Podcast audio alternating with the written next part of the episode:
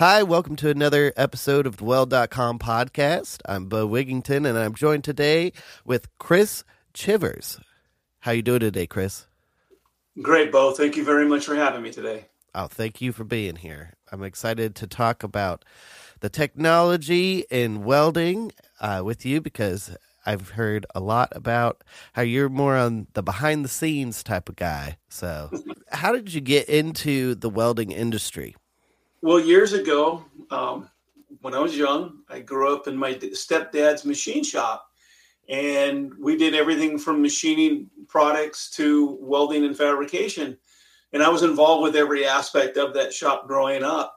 As a result, I had a small welding distributor in the area that came back, came by and called on us, and I hooked up with them and ended up going to work there selling hard goods. This is back in the early '80s, and in doing that, and I guess I was pretty enthusiastic about it. I had a company called Harris Calorific who makes gas apparatus. At that time, they were owned by a company called Emerson Electric. They hired me as an outside rep, and I covered multiple states in the West and sold gas apparatus and did that for a few years. In about the mid 80s to late 80s, I, I went to work for a welding wholesaler called Bearing Sales that was based out of Texas the wholesaler in our industry is basically a conglomeration of a lot of manufacturers. So you have warehouses across the country. You represent somewhere around 250 different manufacturers, and you stock somewhere around 75,000 SKUs. And the welding distributor, if you walked in their store and you looked in the retail environment, a lot of what you see is actually comes from a welding wholesaler. And so what they would do is they were able to bundle and buy product without having to have a relationship with all those different manufacturers. And they were able to bundle and buy what they needed on a daily basis for their stores to sell to their consumers. So it started off by actually being involved hands-on in welding and then getting into a welding manufacturer and then evolving into a welding wholesaler that represented a lot of manufacturers in the industry. So the passion has never waned. I love the welding channel, and sort of, as you mentioned, I got to see uh, the industry evolve in technology and in the products from when I first started to today. Yeah, being in it from the 80s till today, that's quite a lot of change. And yes. I know uh, Greg was telling me one of the biggest things that he saw change was like welding helmets, like the auto darkening going from having a nine volt battery stuck in your head to where we are today with the little uh, little watch batteries, pretty much. You know, but yeah. Speaking of welding helmets, so when I first started selling welding supplies, there was really only one company called Hornell that sold an auto darkening filter helmet, and it was very expensive, and it was a rare thing to see. Everybody bought passive welding hoods. And so one of the lines that we represented was Jackson, and Jackson made a helmet called the Shadow, and it was kind of a new design for the time, and everybody really liked it, but it was passive. Then they introduced, as Greg mentioned, an ADF hood that had that nine volt battery, and we were all excited. And I remember welding distributors telling us that nobody's going to buy this; it's too much money. Everybody's going to stick. You know, it's kind of that. We're not really good at predicting the future sometimes with the opportunity that's in front of us. So I remember when we first started bringing that particular product out to market, it was it blew people away to look through it when they weld and saw a helmet that changed with the arc.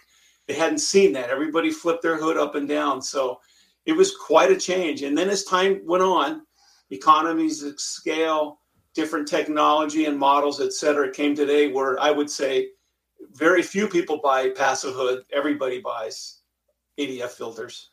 Yeah, when I when I was in school, they I bought an auto darkening that was my first hood, and then the teacher I had, he was very old school, and he was like, "No, you got to go buy a passive. Like you got to learn in a passive before you could get to the auto darkening."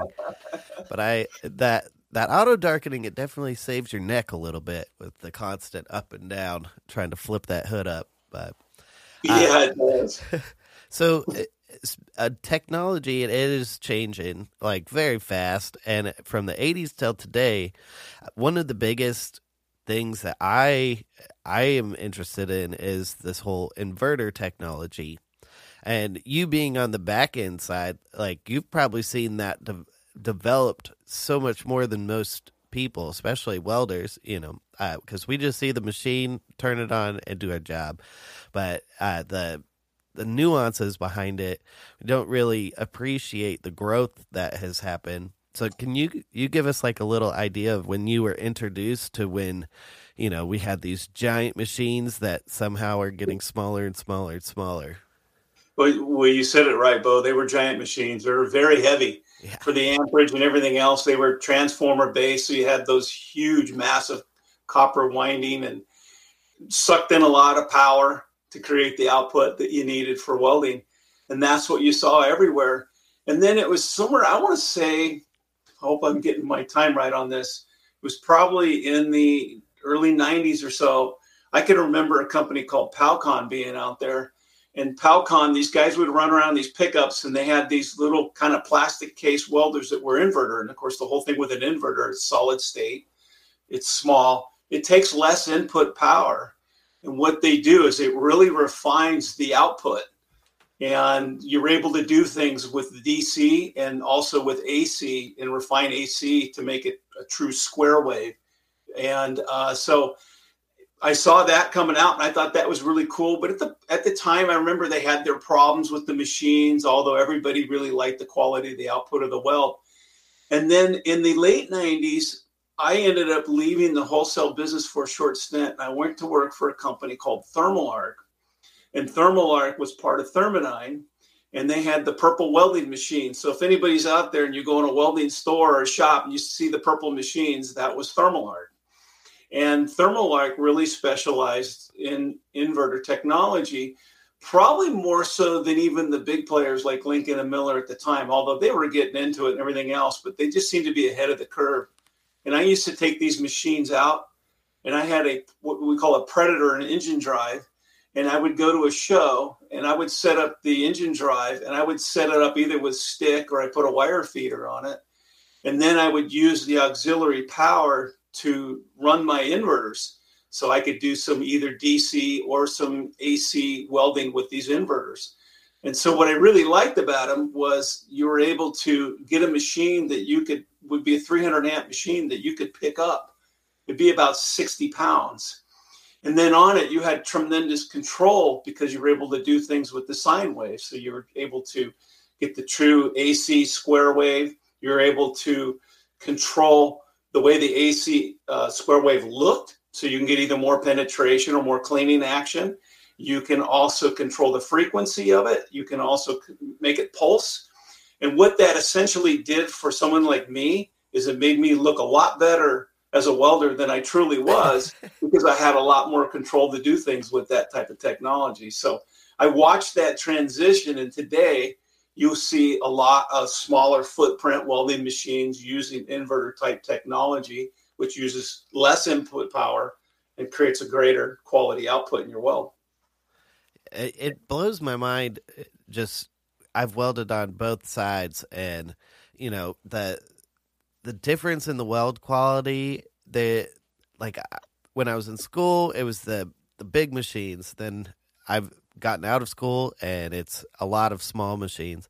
And there's a slight difference in the weld puddle. That's the biggest thing I've noticed is that, you know, with the bigger machines, you get that puddle a lot hotter and it ends out like just kind of I don't know. It, it, looks like a cleaner bead to me, but then I start using these inverter ones, and it's still really clean. It just has like a different look to it, and I I don't know. It blows my mind just that a little box can do the same thing as a big box and it's always changing. Now we have laser welders, you know, there's all all kinds of different technology advances. Um, but as far as being on the wholesale side, like jumping back in time a little bit, one thing that I think about uh, it's kind of like drop shipping. You know, today a big economy for people is just drop shipping stuff. So you'll just have a whole bunch of stock somewhere and send it out here and there. But through your time in the wholesale business, how many times did you run into products that just sat on the shelf for eternity? Oh, quite a bit. you know, someone comes out with the new latest, greatest widget, or maybe it's a brand that's not acceptable. You know, we're brand driven, right? Uh-huh. So someone gets used to a certain product, a certain name, and then you have maybe the same product, but it's a it's a different brand name, and people aren't used to it. They're not comfortable with it, and so they tend not to go with it. You know, there there's a there's a saying that we used to always have about welders, and it's you can always tell a welder, you just can't tell them much. And uh, that, what that speaks to is really is that and, and and don't get me wrong i have tremendous respect for all welders that are out there. What through my career i've been able to watch a lot of them and but the thing is is you know they're brand driven and they're comfort driven just like we are it's human nature. So then if you give them the same product but it's in a different container it definitely sets a negative perception potentially with that person. And and so you see things like that throughout my career that would land on the shelves that maybe didn't weren't so successful at the end user level. Then it becomes something they try to clear out.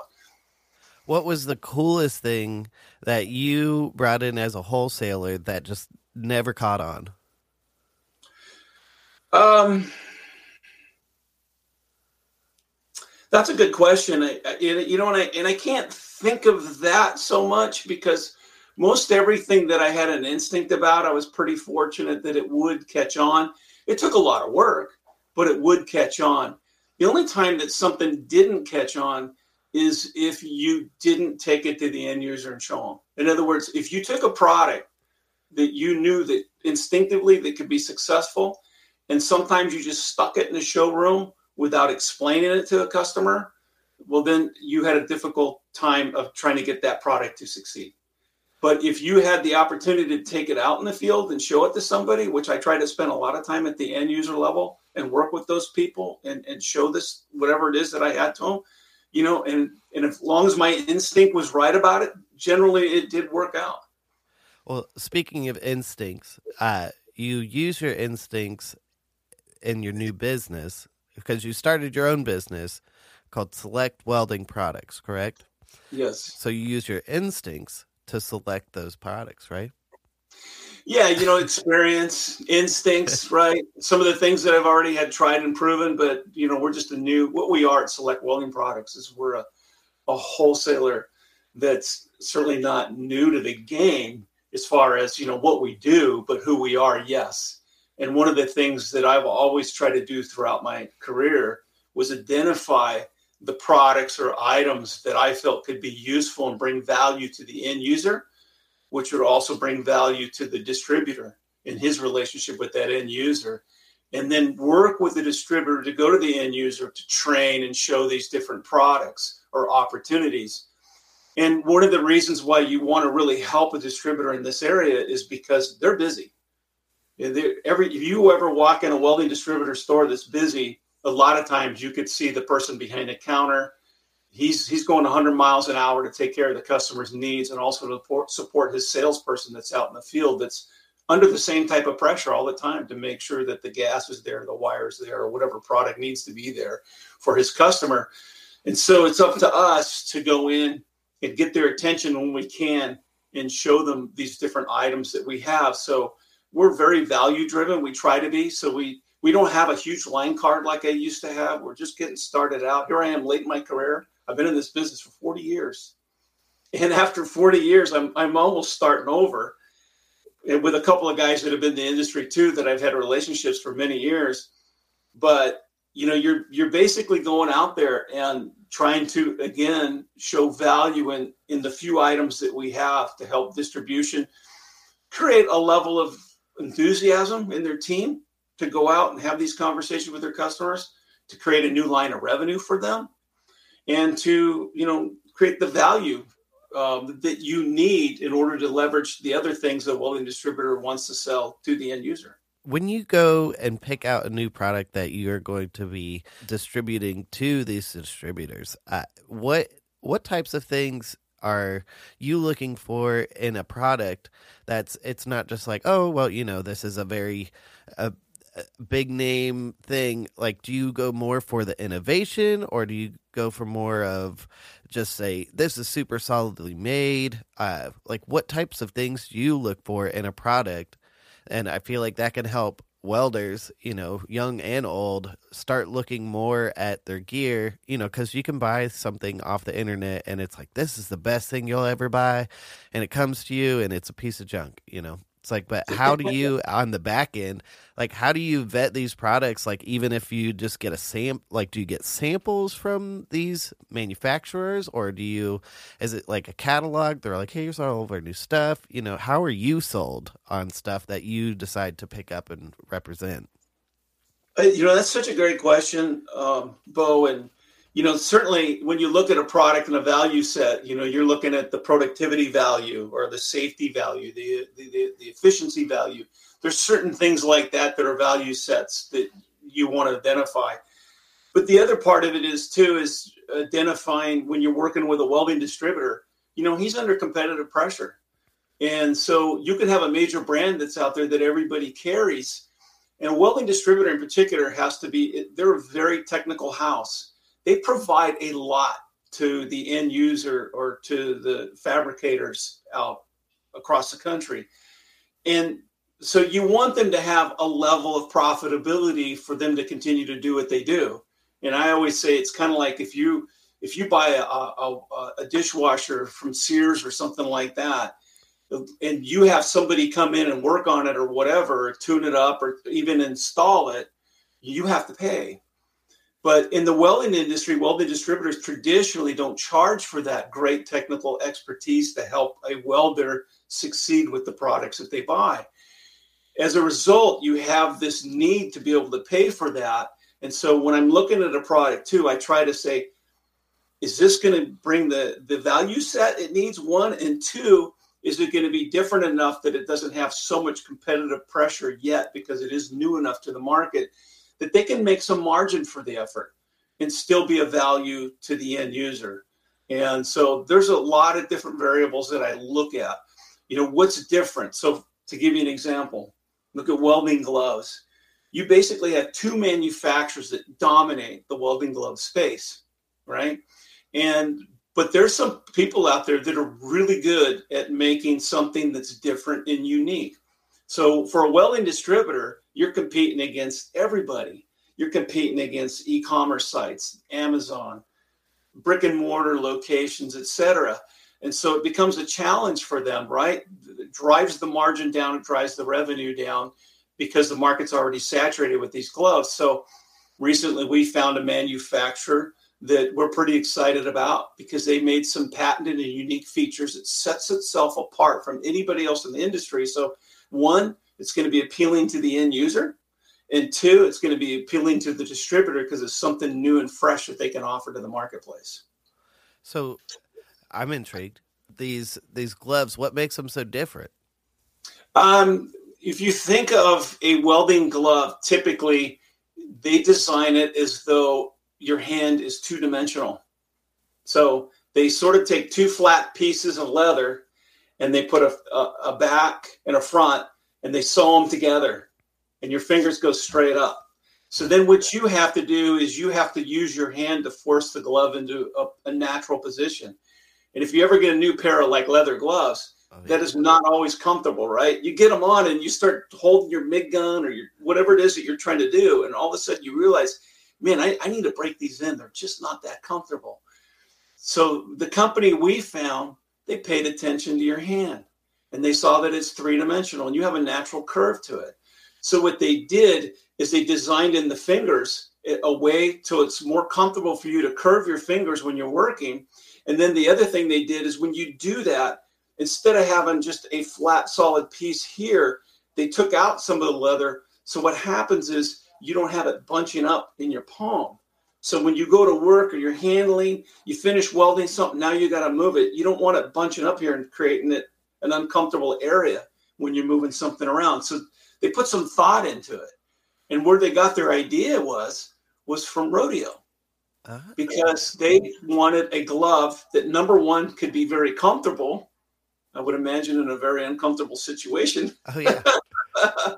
and when you went to grab the rope or whatever it is they're hanging on to, you know, you didn't want the glove bunching up and dig it into your hand. It needed to be comfortable. So they developed a glove around that. And then from there, they decided, hey, there might be an opportunity in the welding industry. So they took that design, patented design concept, and they brought it to the welding industry. Nobody knows about it yet. And so what we're going to do at our company is work to get that product, that that knowledge out to the distributors and the end users to say, hey, here's another option for you. So when how do people approach you? So I feel like it's more, you know, it's like going through a if you're starting like a business of okay i have these new gloves i want to push them out you know i feel like people would be more like okay i'm going to go to every ARC3 or Airgas i'm going to go to all these places and just leave a sample hopefully it'll catch on you know. How do how do people find you you know and that's another great question part of it is you know i have relationships in the industry and the partners that i have have relationships in the industry so you can contact some of those people like you mentioned, there's the ARC3 or the Airgas or whoever's out there, you know. So so we try to reach out to those people. We try to get their attention and, and let them know about the opportunities we have. We also, you know, try to do a mass mailing out when we introduce a line. And once a week, we try to push something out. It might be an existing line and a great opportunity that people aren't aware of of an existing line or a new line, such as the gloves, as I was mentioned. Uh, that name of that company, by the way, is Bear Knuckles, like B E A R I like that.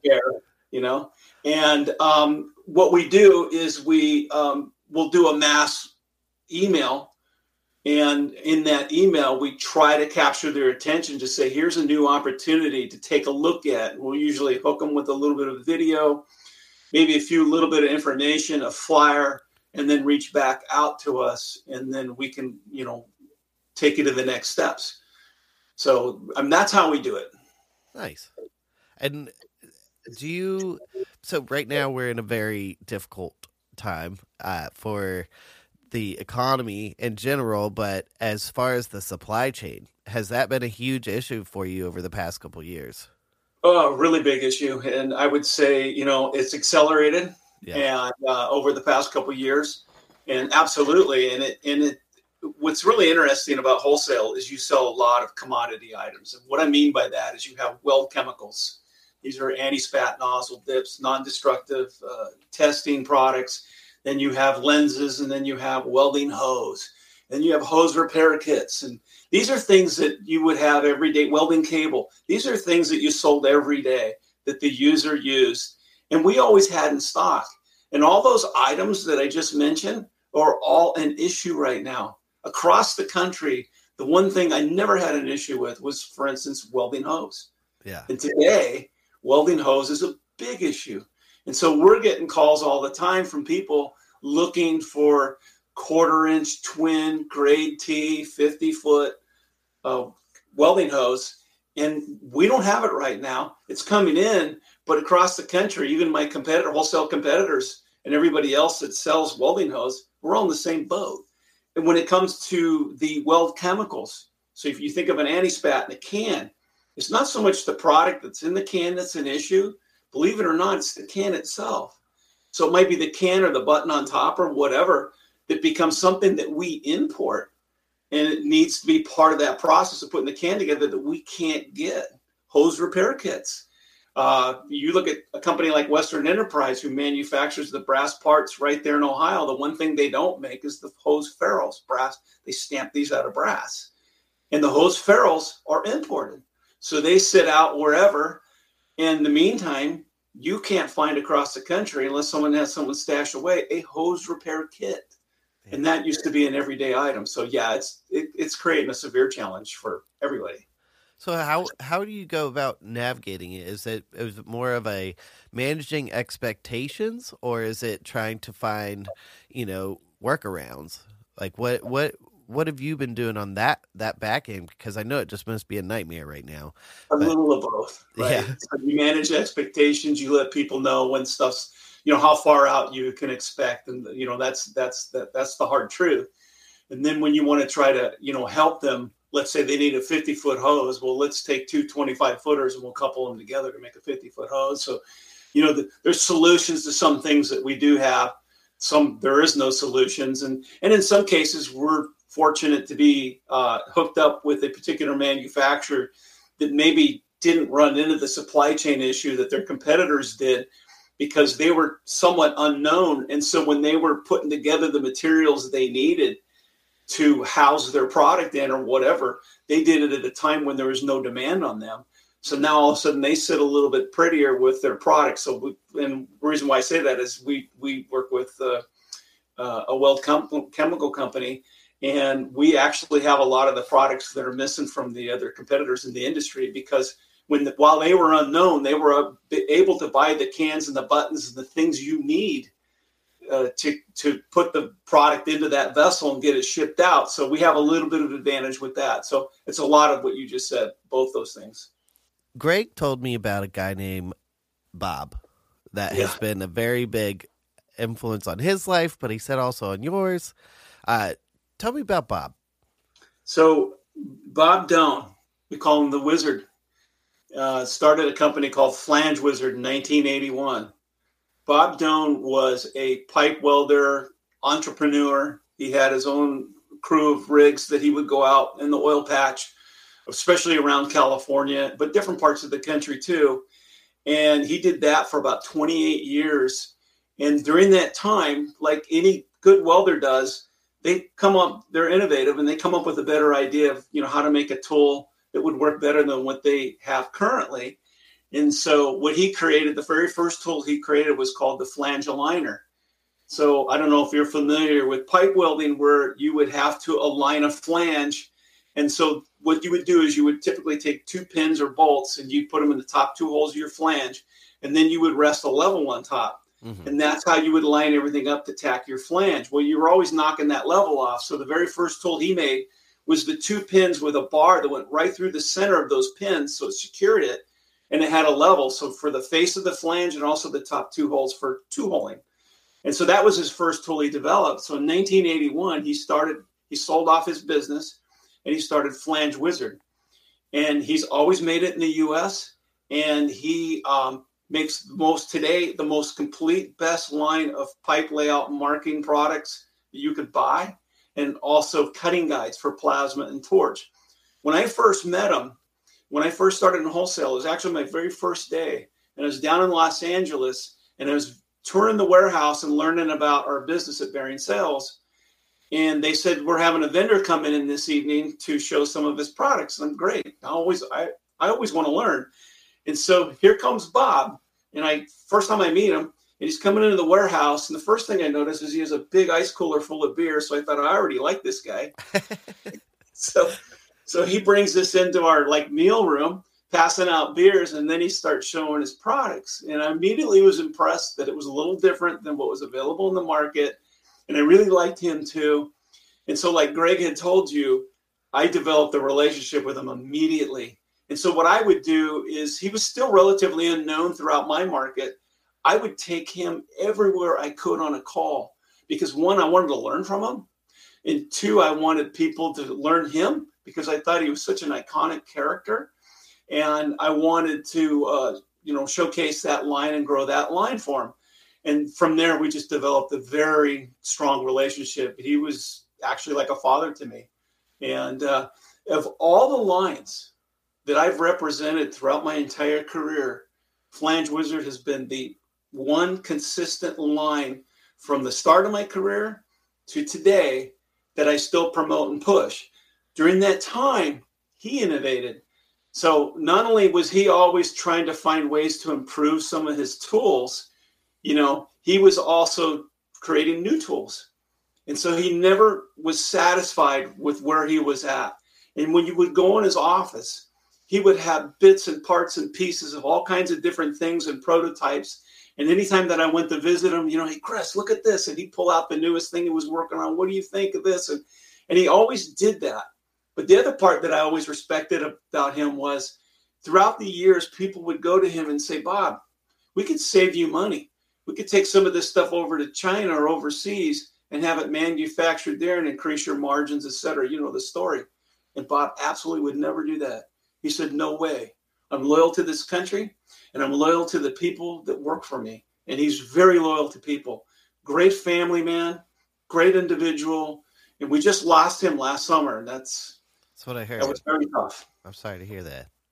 Hey everyone. If you are looking to pick up a new machine, head on over to store.lincolnelectric.com and you can use one of our promo codes, weld.com10 for 10% off equipment or weld.com 20 for 20% off gear, accessories, and these are going to be good for the rest of the year. Again, that's weld.com spelled out W E L D D O T C-O-M with 10 or 20 after, and you can snag some sweet new gear at a sweet new price. So on as a wholesaler, you're approached by people with new products. Is it usually welders that are inventing these new products to try to make their job easier or do you see, do you see yourself just like working with more of people that are developing all kinds of ideas? you know, it, it, it, it could be welder driven. In other words, the great ideas are going to come from our experience in the field. So you could be out in the field working with welders and a welder will give you an idea of, you know, maybe a flaw in your product or improvement needed or a new product because you're watching what they do. Mm-hmm. I think that the biggest thing that I ever did in my career that I enjoyed was being able to go out and see welders in their environment see welders and the things that they did, the different manufacturers, the different kind of shops you went into. I've been fortunate to see all kinds of companies. I mean, I was even on the set of uh, Waterworld, which was a movie with Kevin Costner. Oh, I love that movie. And yeah, and so what what they did is they needed some help with some of their welding supplies. As a matter of fact, they were going for the first time with ADS and everything there. So I was out there talking to them about it while I was watching them, you know, take the uh, the jet skis that were brand new. And in that movie, if you remember, they called them smokers. Oh yeah. And what man. they basically did is they injected oil into the cylinders and everything to make them smoke. So they kind of ruined them, the new ones, to make it do what they needed to do for the movie. So when you see things like that, or you're out there in the field, you learn things, and then you bring that back to the manufacturer, and then hopefully the manufacturer's listening and you know bringing that idea to fruition and so that's where a lot of the ideas come from, right? It comes a lot of times just from the welder, or in the case of someone like the wizard, Bob Doan, you know, he he did it. That's what he did. That was his career. And so from that, he created all that innovation based on his own frustration. So we we always learn from the welder. So do you have you dabbled in welding yourself or have you Yes. What's your favorite process? TIG. TIG? Everybody loves yeah. TIG. Everybody loves TIG. You either love or well, hate it's, it. It's it's clean. Um, you know, you can control you can control the arc, especially with an inverter, right? So if you're working on aluminum, to be able to control your sine wave, you know, um, to be able to control the heat input uh, through pulsing, uh, all kinds of different things that you can do with TIG. And plus, when you're on DC, it's AC, it's a noisy process, right? That's because you're breaking the hard oxide as the as the current goes from negative to positive and it breaks through the oxide. On DC, it's it's a quiet process. So if you're working on stainless or steel oh, in yeah. your DC, it's just quiet. Yeah, you know? it's very it's very calming. Arc, and you can make beautiful welds. And speaking of that on welds, if you don't mind me digressing here, um, when I was first in wholesale, you got to remember we didn't have any technology. Okay, there was no cell phones. Yeah, there was no computers right? So you didn't have your price sheets and things like that and all your information on a computer. What we had was a binder that was about 10 inches thick and it had all the different manufacturer catalogs and all the different like price sheets and everything in there. And every month we would send a mailer out that would have updates of the various manufacturers that a distributor, or when I went in to see a distributor, you would have to update that book. It would be kind of like if you ever walked in an auto supply store, where they had a big counter catalog. Oh yeah. That's the way it was. There was no computer, so everything was inserted there, and that person would have to look through that book to find the part number or whatever it was they needed. I carried my big catalog in a, like a leather satchel in places I would go, and I'd have my other hand would be samples. I got pretty strong carrying a big heavy catalog yeah. and a bag full of samples to go out and go see my distribution and hopefully go out and see the end user. And then you well, you would travel around because you didn't have a cell phone. You would have to call in and find a, a, a phone booth that wasn't used as a public restroom, oh, and yes. you would have to you would have to you know call into your messages or call into the office or when I'd go out and see a distributor because a lot of times we were handwriting orders by following around because it wasn't all automated. Yeah. You know, and then we would have to then call that order in. If they had a fax, that was like, whoa. this is the future. Yeah, it's so um, you know, I was thinking too on that um, when when I was out there in the field making calls like that. Uh, I remember so many times leaving that catalog somewhere. One time I put it on top of my car and I forgot it was there. I was putting stuff in the trunk and I drove off and I was like an hour away before the customer called me up and said, Hey, Chris, your catalog fell off your car. It's out here. We got it out of the parking lot for you. Come back and get it. But, you know, I was dead without it. The other thing, too, is I traveled. You didn't have GPS. Yeah. Today, we depend on GPS, right? You had to get a Thomas Guide map or I'd go to AAA and find local maps. And before I even worked an area that I hadn't been to before, I'd go run it dry and then I would mark on that map those locations that I would have to go see. And I could actually, at that time, I could memorize that route. So when I went in that area, I knew which exits, I knew which streets, I knew everything about it. Today, I think I'm dependent on GPS, right? Yeah. So it's like I get I get lost without it too. And so, you know, it was just a different world back then and how we had to go out there and work. The first time I got a computer, the very first time, and I started, I learned, I learned the spreadsheet and I learned word processing, and I'm working it. And I said, you know, this is going to save me so much time.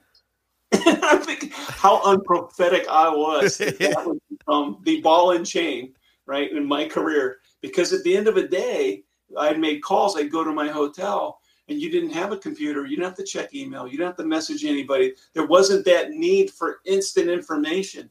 A day or two was fine today it's like right now yeah. everything's right now you know so and that's that's something that i recently i just watched something the other day about how you know the nine to five like has turned into eight to whenever because you constantly can work because it's it's so easy for people that are in you know just like sales anything marketing anything that you are tied to a computer to communicate with people, it's hard to not work nowadays. You know, it's like you can you get off the clock, but you still have your whole entire business right in your pocket. You know, and as far as back when you were talking about, you know, it's like the Wild West. It's like when you're done for the day, you clock out. You know, I I feel like the innovation is cool, but I I miss I wish that we had a little bit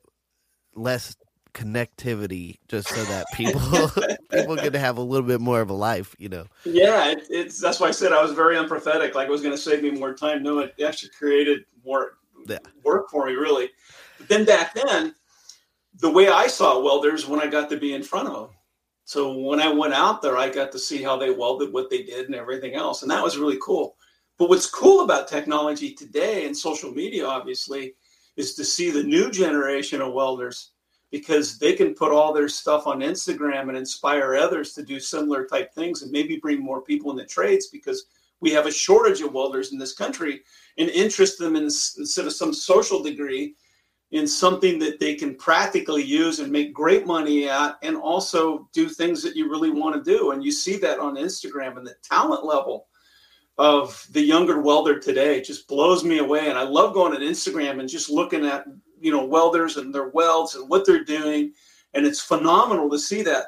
The thing that's really funny as I go through it too is I see the new generation with the new technology kind of going old school a little bit too. I see them with the, the pancake hood. Yeah. You know, pancake was a very common pipeliner type welding hood and you see that's the cool thing or a straight up pipeliner style welding hood which was really becoming old style welding hood as we were progressing to different styles throughout my career.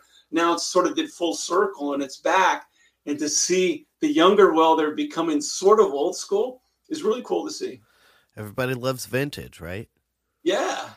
I'm a sucker for looks. Like if something looks cool like i think that those pancake hoods look cool, you know, but the the functionality of having the having your eyes like completely shut off from outside light, you know, that's a huge there's a huge difference between having that, you know, the functionality is really big, but it does just look cool. How many times do you run into products that people push your way and you're like, this looks really cool, but I don't really see it being useful. I get that once in a while and had it through my career. Some really good people coming up with something they felt would be a really good idea. And at first, initially, it sort of catches you and you think, wow, this is really cool. But then you start realizing the practicality of something or when you when you're working and how you work. So, you know, I've seen people like create a holder for a MIG gun, for instance, and you take a MIG gun and you're done welding it and you put it and you always know where it's at. Well, being in a shop with someone that's working, you know, they're not going to always look for the holder. Yeah. They're like, it's going down here. I'm doing something. I'm picking it back up, etc. So, you know, even though it makes sense, it may not be practical. And I know I'm that way. Like, try to get me to be really organized in certain things with my tools and this and that. And I'm working. Next thing you know, I have things spread out everywhere. Right. So, you know, I've seen those kinds of ideas come in and then just not really take hold. What What's the favorite, like your favorite product that you've come across in your entire career? Oh boy, I'll tell you. I'll tell you one recently that's one of my favorites, and it, it, you're going to kind of chuckle because it's it's very simple, and that is the Piher clamp, and I'm it's P I H E R Piher clamp. So if you think of an F clamp, we all use different brands and manufacturers in the United States, and they all look the same. And the F clamp was a big improvement. And when I first started my career, everybody just used C clamps. When the F clamp came out, and Bessey was the first one to introduce the F clamp really to the market the way they did, it was revolutionary, and everybody wanted the F clamp because you could slide that lower jaw up and down and, and clamp your material pretty quick versus a C clamp. You got to keep screwing that long screw, right? So anyway, a few years ago, my partner now, Bill Fidali, he was in Germany at a woodworking show and he called me up. He says, Hey, Chris, I found this company in Spain and they make these clamps. I think we could do pretty good with them in the US. And I go, Bill, we've got clamps in the US like crazy and they're saturated, all these different manufacturers, you know. And I was just like, nah. And he goes, Well, let me send you some samples. So he sent me some samples and I looked at it and I go, Wow, this is really different. It's a game changer. And what Piher is, is a clamp that works like a vise in your hands. So think about that. Now, when you use a clamp, you spin the screw, everything spins. The pad spins, it pivots. Try to take two pieces of tubing and clamp them together. You, it's almost impossible. Well, actually, it is impossible. I've never seen anybody do it um, to, to clamp that together. Well, you can do it with a Piher clamp because the bottom pad on the jaw, when you're spinning it, it just doesn't move. It doesn't spin. It just goes in like a vise, right? So when you're clamping, everything's stable. If you got to get on an edge or a corner, it doesn't slide off. It's really strong. The threads are in. It's it's a cast outside jaw system. excuse me. And inside you have a machine type thread that's opposed in two different directions, and it gives you a mechanical advantage over the Acme thread as far as pressure. So what a welder does now is they take a clamp with an Acme thread and they start clamping down. Well, they need more pressure. Well, clamps are designed for hand work, not putting cheaters on. Do you know what I mean by that? Yeah. To get more pressure. If you have to put a cheater on a clamp, you're always using the clamp. And when they do put a cheater on, it tends to bend the clamp and everything else because they want more pressure. What the Piher clamp does, because of the mechanical advantage it has, not only is it a stable clamp, but it gives you twice the power of a regular clamp by hand because of the way it's designed inside. And here's this clamp's been around for 60 years plus by a family business, second generation running it in Spain, not even known here in the US. We brought it here, and the first show we introduced it to was at the um, Husker Harvest Days in Nebraska. So farmers are great fabricators because they do a little bit of everything, right? So it's a great show to be at to sell products too. So we had a bunch of clamps there. We were showing it, and in three days we sold thirty thousand dollars in clamps. Now keep in mind, all these shops already have clamps. Yeah. Right. They don't need another clamp, but because this one worked totally different, worked like they wished their clamp worked like, we were able to uh, sell them this clamp because they don't have a clamp like that. And so we're still trying to get it out there. I know I had given some to weld.com. So if you walk out there, if you see some blue ones or some red ones, that's Piher. uh, when Netflix did that Metal Shop Master show. Uh-huh. I talked to the producer, and I was able to get them some clamps. So if you looked at that series, you'll see a rack of clamps, and you'll see them using the Piher clamp at the show. And the producer told me, "Goes, wow, they really love that clamp." And we find that everywhere we go, they love the clamp because it works totally different from any clamp they ever had. So that, of all crazy things in technology and everything else, a clamp was one of the more, most exciting things we've ever introduced. Well, that's got to be something that is super rewarding, you know, just showing somebody something as simple as it's like, hey, I know you got a bunch of clamps, but check this one out. And just seeing somebody's whole worldview change with a clamp must be just bringing new innovations to people must be exciting. Well, you know, it is. And throughout my career, and when you would go see a user, the most important thing I always wanted to do is respect them. These are the people that have to work behind that hood or whatever they're doing, eight hours a day, five days a week, or overtime, whatever they're doing, right? I have tremendous respect for those people. So, what I always try to do is not go in and tell them I got something better than they're using. Excuse me. what I would do is I would want their opinion. So I'd show them how something works, but then what I want is I want their opinion. They need to tell me because they're the expert at what they do. Does this work for what you do? And if you do have that solution for them, it's exciting. If I went in there with the approach that I have something better than you have, I'm kind of slapping them in the face, right? Yeah. So I have to show them respect, and they earned it. And so I've throughout my career, I've had these welders. They're leery of a rep coming in to see them right? And then when they realize that you know you care about what they're doing, they tend to want to show you more about what they're doing, which means I get to learn more and and bring that information back either to the manufacturer, just go, wow, that was really interesting what they do. Well, and that's it, it's hard to find a relationship with someone trying to sell you something that's they're not just trying to sell you something. You know, right. it's like someone that it, it, it's nice to know, like there's people like you that are behind the scenes that are trying to get you something that is going to help you in the long term but it's not just because i'm trying to meet a bottom line you know? It's like i'm trying i'm i respect what you do but i'm trying to show you this might help you do what you do better but if you don't need it it's fine on you you know? But that's it's nice to see that there's that humanity still in there. And that's something i've kind of felt in the welding world is that everybody in the welding world is pretty honest and very straightforward. Uh, but people have people's best interest in heart, and that's been really cool to see so far. You know, I haven't talked to everybody, but you're right to... about that. On the supply side, where I come from, you know, I could say the same thing. Whether it's going to see that end user or working with a welding distributor, um, throughout my career, the biggest blessing is the amazing people that I've had to have got to have relationships with.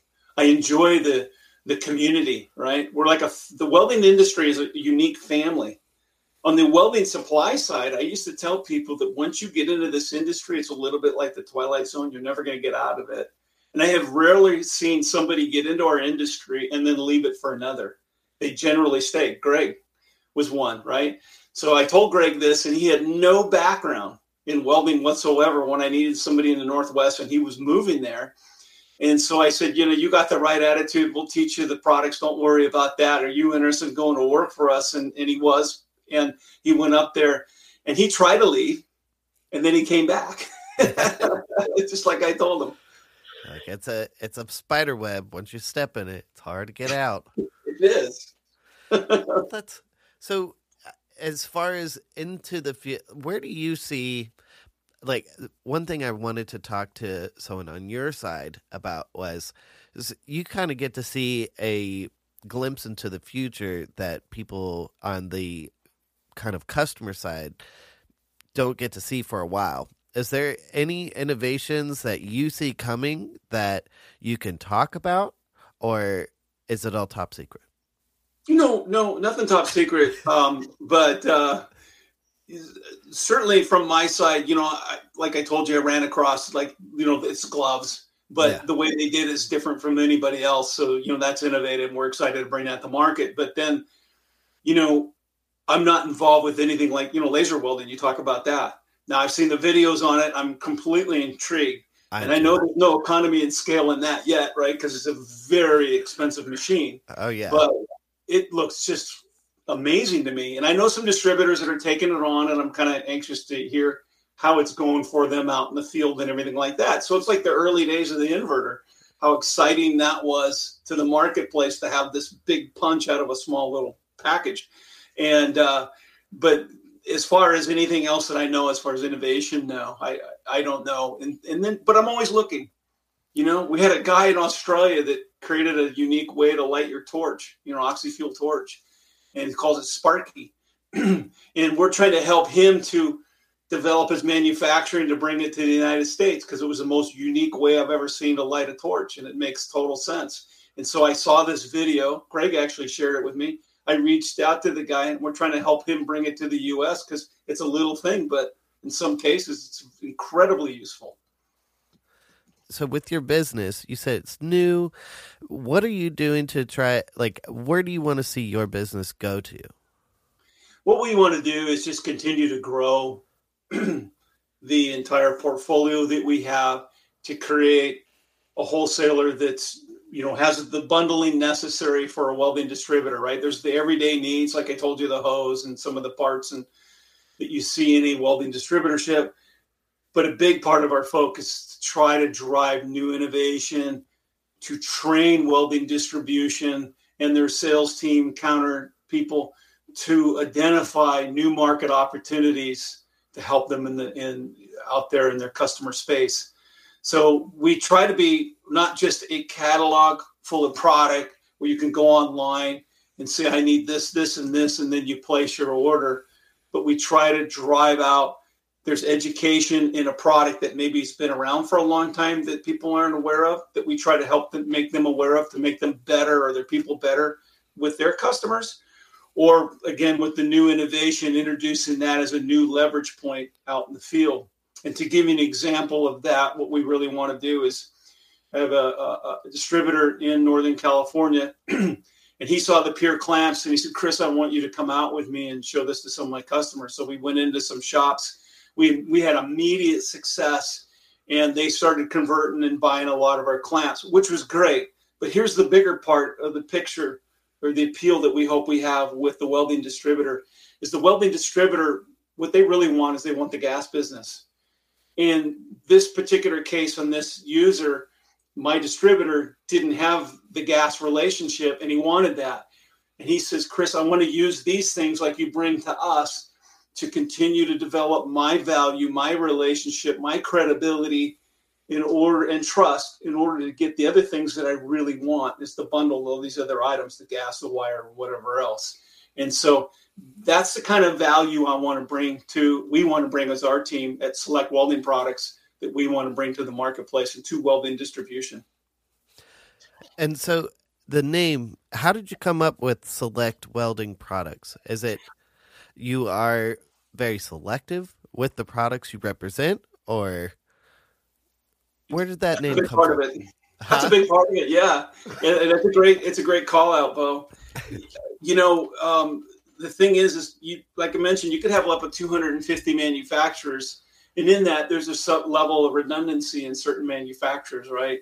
And rather than create that high level of choices, what we want to do is try to be loyal to a select few uh, manufacturers because we want them to really partner with us and not feel like we have a bunch of their competitors that we're out promoting too. So we want to have the everyday items that a welding distributor will need. At the same time, we want to limit the amount of brands and products that we have, but we're always looking for that unique product. We'll always add that to our portfolio. And that way, it becomes a better relationship with the manufacturer and hopefully with the distributor with our philosophy. I like that. I mean, less is more, but yeah. it's, you know, it's like it just being a more refined selection. And I think that me as like not only a welder, it, so I'm also a musician, been in the music world for a long time. There's endless amounts of music like supply or music companies. You know, it's like you have all the different types of guitar manufacturers, pedal manufacturers, and you know, there's like two really big big box places you can shop for all your music needs and it just like it's daunting because there's so much stuff and you got to try each thing out and because a lot of times you can pay like a hundred bucks for a turd that's going to sit on the shelf, you know.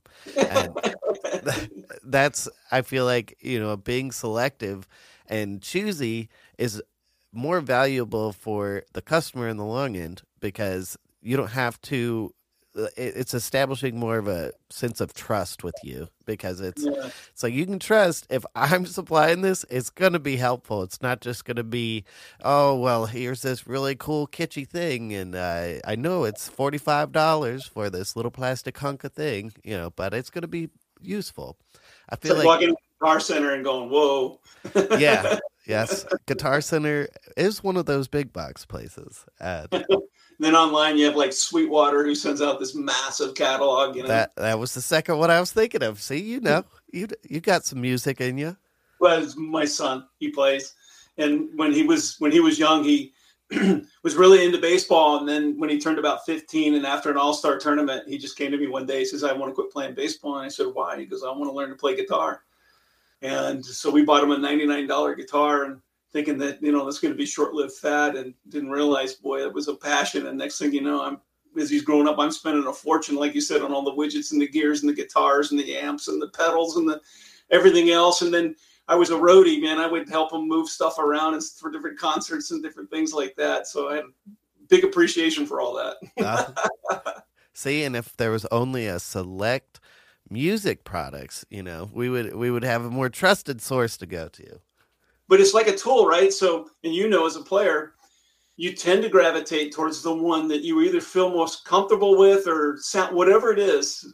It will be like, you know, so he'll have like, you know, 10 guitars, but it's really one to two guitars that he really focuses on. Right? Oh, yeah.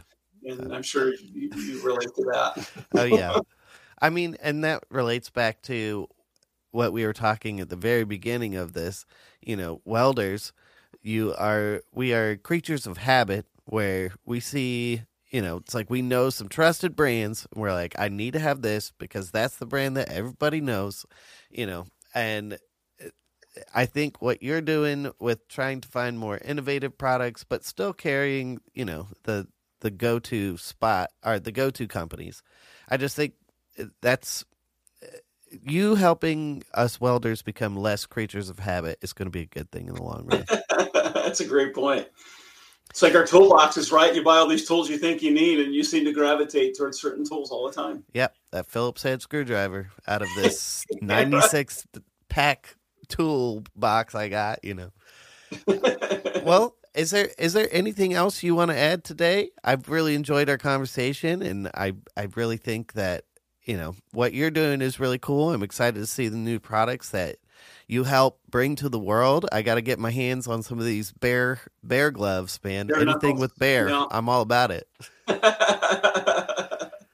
yeah, no, um, you know, I appreciate your time today, and it was kind of nice reliving, you know, my past a little bit and going back and thinking about the things that I used to do and what I used to see and how we used to operate, how technology's changed everything. You know, it's nice to see how you know social media has brought this new generation of highly skilled, talented welders uh, to the marketplace to hopefully attract even more. I mean, the more welders there is, the more future I continue to have, right, in selling supplies. I, oh yeah, I, I, want a nation of welders. Anytime I see a, a person with a rig welding outfit, I'm thinking, God bless them, man. I just, you know, thank you very much for what you do because you buy the products that I sell, and so I'm encouraged by that. And just the biggest challenge moving forward that hopefully we'll get through in time is, you know, onshoring more of our manufacturing in the United States and uh, not relying so much on overseas to help relieve this supply chain issue, which is one of the biggest challenge, inflation and supply chain that we see today. Inflation on the inflation side, just think of, you know, the shipping costs and the cost of manufacturing energy, et cetera, et cetera, and how it applies. And the, the constant keeping up with the price changes from the manufacturers is, is a challenge for everyone. I bet. I bet but other than that, no, I, Bo, I really appreciate your time, and yet you asked some great questions, and uh, uh, really, uh, grateful for this interview today. Oh well, I'm, I'm really glad we got to chat. and It was fun, and we'll have to keep in touch. Yeah, stay in touch, and you know, you need information on anything, let me know. Um, I'll I'll send you some information like on bare knuckles and Piher. Take a look at it, see what you think. Yeah, I saw I saw it on your on your website, and I was like, those look pretty cool. I gotta see. I I'm glad we got to talk about them because I I'm a sucker for gloves. Like I have. That's probably the number one thing that I buy. Is that you know? It's like I've I've had every like Tillman. I've had Millers. I've had Mechanix came out with their new one. You know, I've tried I've tried all like Black Stallion. I've been all over the all over the place with gloves. So I'm excited for a new new uh, new type of glove to try out because that's that's my my big big flaw is that I'm a sucker for gloves. So yeah, we'll get you a sample, no problem.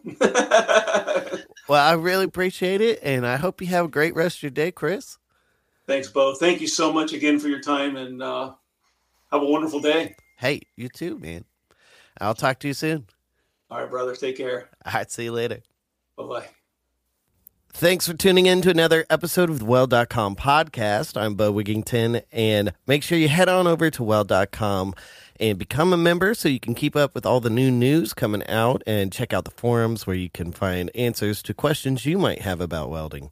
Until next time, we'll see you out there.